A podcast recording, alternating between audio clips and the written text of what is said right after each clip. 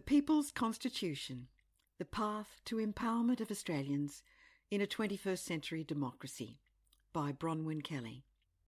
Read by Bronwyn Kelly. Part 1 From Representative Democracy to a People's Democracy Finding the Path to Empowerment of Australians. Chapter 1 The Limits of Australia's Representative Democracy Part 1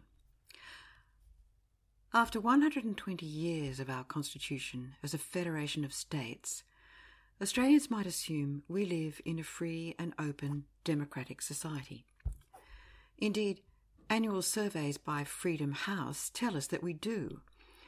But if that is so, we live there precariously because our Constitution makes almost no provisions for our freedoms and is unique among democracies in having no Charter of Human Rights. As constitutional law experts George Williams and Daniel Reynolds have observed, quote, Australia is the only democratic country in the world without a national Charter of Rights. Indeed, among all nations, democratic or not, very few lack a charter. Apart from Australia, the only other such nations are the Vatican City, a theocratic monarchy, and Brunei, an authoritarian sultanate with a record of human rights abuses. Unquote. Because this Charter of Rights is absent in our Constitution, Australia's version of representative democracy provides its people with nothing in terms of self determination, a human right which, as I will show, is an essential mechanism of freedom and well being. But even if a Charter of Rights were to be inserted into Australian law, this would not of itself turn our democracy into one in which each person is equally free to determine their political status and freely pursue their economic, social, and cultural development. This is because representative democracies, especially if they tend towards exclusion of the voices of their members, have a way of shaving off the rights and freedoms to which people may assume they are entitled. Regardless of the countries in which they might be established, representative democracies do not come as an unalloyed gift. They can and often do create far more subjection than liberty. In Australia's case, this subjection is magnified relative to liberty, not just because of an absence of rights, but because our Constitution provides very little in protection from abuse of power. While those who are fortunate enough to be counted among the elected in our parliaments may protest that the Constitution and laws made under it will protect the electors by prescribing and limiting the conditions on which power may be exercised, the fact remains that the Constitution and all other laws themselves are made exclusively by those elected to power. This is especially dangerous when the Constitution itself does not state that those we elect to power are responsible to the people and does not stipulate values and principles by which the powerful may make laws. In the absence of those values and principles, parliaments can and do make laws which, insofar as they create inequalities before the law, are horribly unjust and immoral, and which can and do allow abuses of power most Australians would not think possible in our enlightened society. In constitutions that are silent on values, like Australia's, the rule of law, about which Western leaders boast and which some have of late taken to baselessly asserting is available only in a democracy, is not primarily disposed to protect we, the electors. Inasmuch as it exists at all, which some would say is doubtful, it is set up to protect the elected. Under the so called rule of law, the elected may do anything that is not made illegal by their laws. They are the law and are therefore above it, no less so than the autocratic governments they accuse of not respecting the rule of law. In the 21st century, multi party parliaments, no less than one party states, have generally displayed a stubborn reticence to make laws which bind them in ways they do not wish to be bound. This is perhaps most evident in Australia in the refusal in 2020 of elected members of both major parties, Labor and Liberal National, to establish a binding code of conduct for federal parliamentarians. They have also not refrained from unmaking laws which bind them in ways they no longer wish to be bound. In Australia's case, this is perhaps most evident in amendments made to the Migration Act in 2004, which allowed for the indefinite detention of stateless people and detention of children in appalling conditions in immigration facilities in contravention of human rights treaties to which Australia was and still is a signatory. Little wonder that trust in Australian governments has dropped during the 21st century. When Australians see what their ruthless governments are prepared to do to other people's children, many will instinctively fret about what such governments may do to their own. They fret all the more and trust all the less when they see the unstinting efforts of some governments to deny the right of the young to a sustainable future in the face of climate change. Finally, Australian governments have not refrained from making new laws which limit or even extinguish any power the people may have had or thought they had in terms of basic civil and political rights. Between 2002 and 2021, Australian governments enacted more than 80 pieces of legislation limiting freedom of expression, freedom of assembly and protest, freedom of information, freedom of the press, whistleblower protections, rights to open trial and the presumption of innocence, rights not to be detained without charge, rights to privacy, and finally, these laws limited the public's right to know of possible misconduct and illegal conduct by elected parliamentarians and government officials. Citing national security as a justification, this legislative program was a full on assault on powerless Australians and therefore on democracy itself, since a democracy isn't a democracy if citizens have no civil powers or rights. In place of our hitherto relatively open democracy, this massive legislative program entrenched a coercive and secret state one denying conventions on rights to equality before the law. The program reduced almost every right that may have been taken for granted by Australians under the International Covenant on Civil and Political Rights.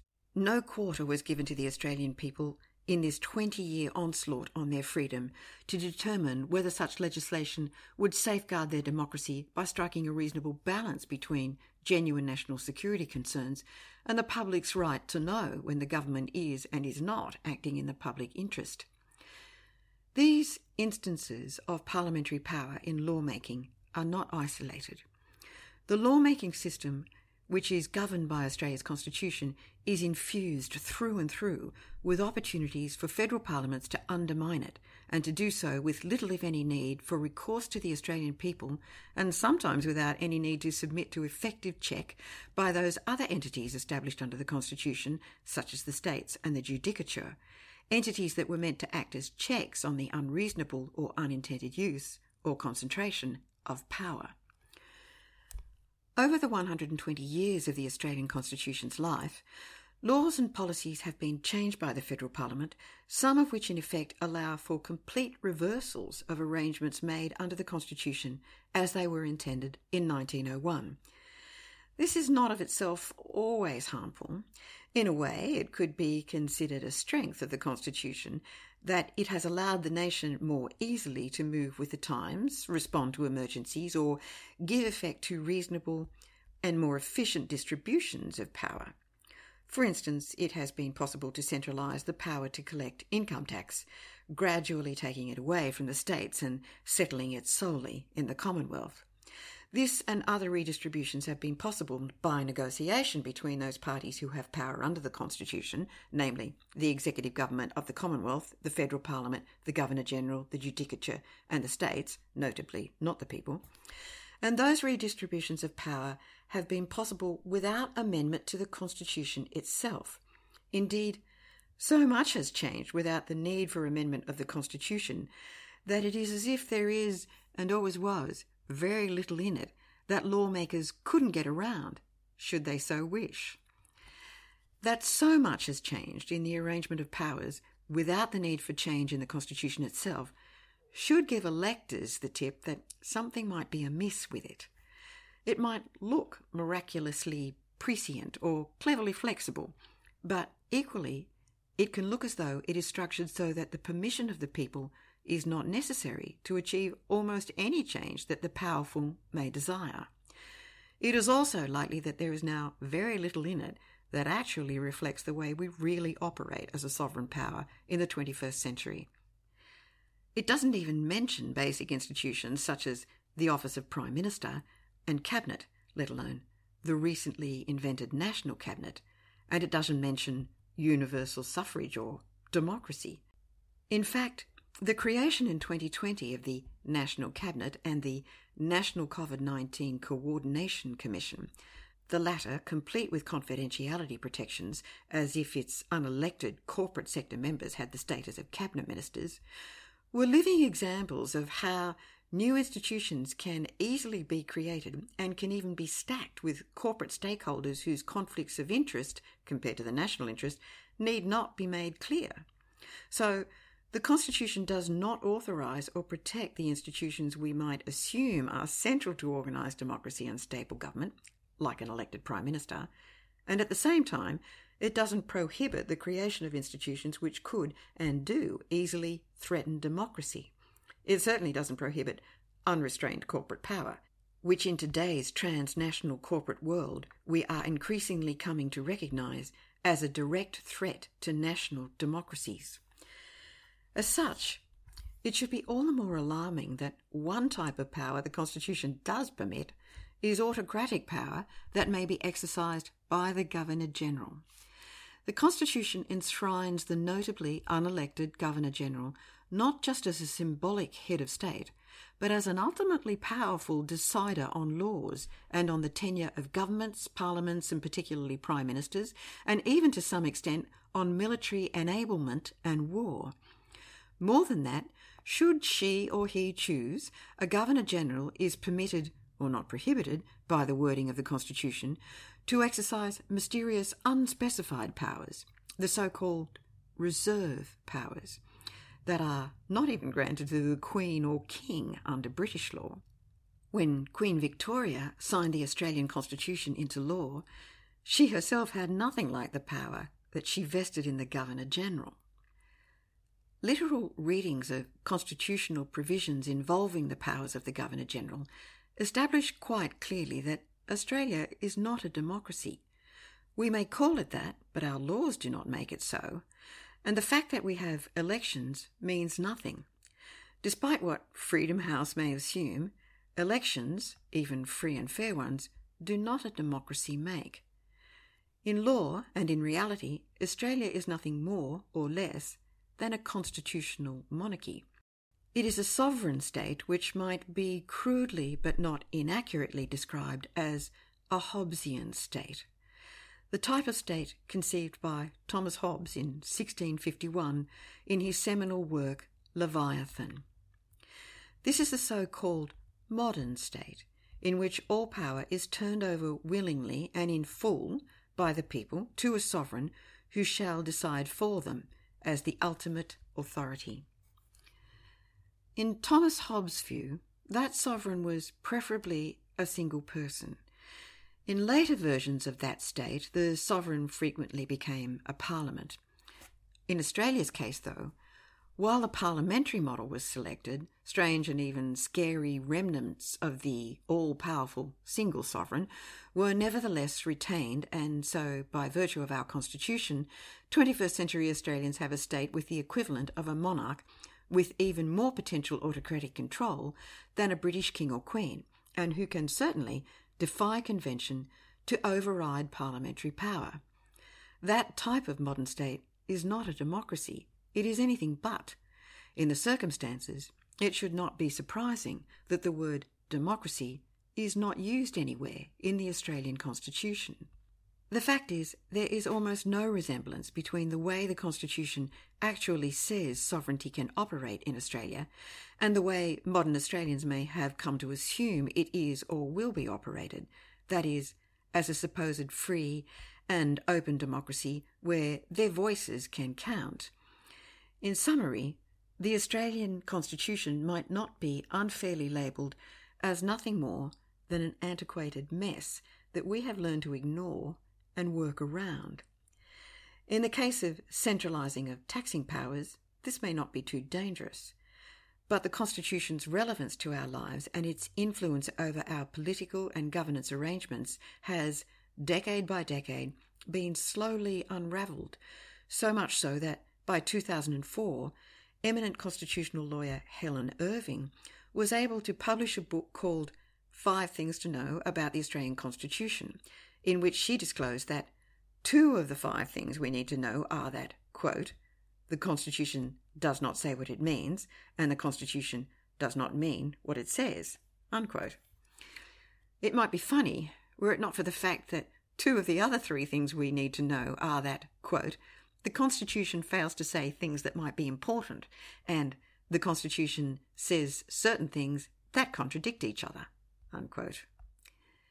In the circumstances, it could not be argued that it is unfair to call the Australian Constitution a mess, and quite a dangerous one, from the point of view of providing sufficient checks and balances in the distribution of powers necessary to underpin a sound, fair, and stable democracy.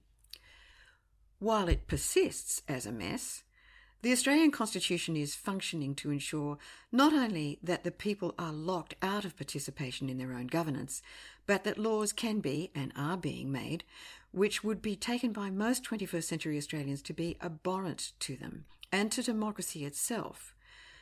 A graphic example of this was distilled for Australians in 1998 in the High Court's judgment in relation to the validity of the Hindmarsh Island Bridge Act. That judgment was remarkable not merely because it ruled against the Indigenous plaintiffs, who had asserted that the Act establishing the bridge was invalid, but because it did not refute the Commonwealth's contention that there is a races power, section 5126, in the Constitution, which enables Nazi race laws to be made, including, for instance, laws banning people from working in certain professions or from attending particular schools on the grounds of race. In this case, the Federal Solicitor General, Gavin Griffith QC, had unapologetically argued before the court that the races power is, quote, infused with a power of adverse operation, unquote, meaning it can be used to discriminate against a race as easily as in favour of a race. And more than that, the High Court could, quote, do nothing about it, unquote. In the end, the High Court split on the issue of whether the race's power could be used to adversely discriminate against a race, and the question remains unresolved, thanks once again in large part to the lack of values and principles in the Constitution, but the Hindmarsh Island Bridge Act was upheld by the judges, indicating the Constitution allows that Indigenous can certainly be discriminated against, and even worse, if that's possible, that the power of the Parliament, at least when it comes to its right to embed and legitimise racism, may not be constrained by the judiciary. When this judgment in relation to the application of the racist power under Section 5126 is set alongside consideration of racist powers embedded in Section 25 of the Constitution, headed Provisions as to Races Disqualified from Voting, Australians might well be justified in taking fright that there is still a power in the Constitution to exclude a citizen from voting on the basis of race, and that the withdrawal of the right to vote may also not be constrained by the judiciary. No race, even a white one, is protected by the Australian Constitution from possible loss of voting rights. So much for the comfort and dependability of our representative democracy. In its essential disregard for human rights and for the will of the people who, under its terms, have no other choice than to consent to be governed by this system of representation, the Australian Constitution is disposed to shift power away from the people and towards an unaccountable tiny few. This is obviously an arrangement jealously guarded by those who manage to seize power. But this should not deter us from the need to rebalance the way power may be rightly shared. However, if the people of Australia are to increase their capacity to exercise a greater share of power, a rightful share, within their system of representative democracy, it is as well to understand more about where power can and does disproportionately accumulate under the current Constitution. In the next sections, I will sketch out the sort of overweening power the Constitution makes possible and suggest a new arrangement for a fairer sharing of power where abuse by any elites who capture the state may be moderated.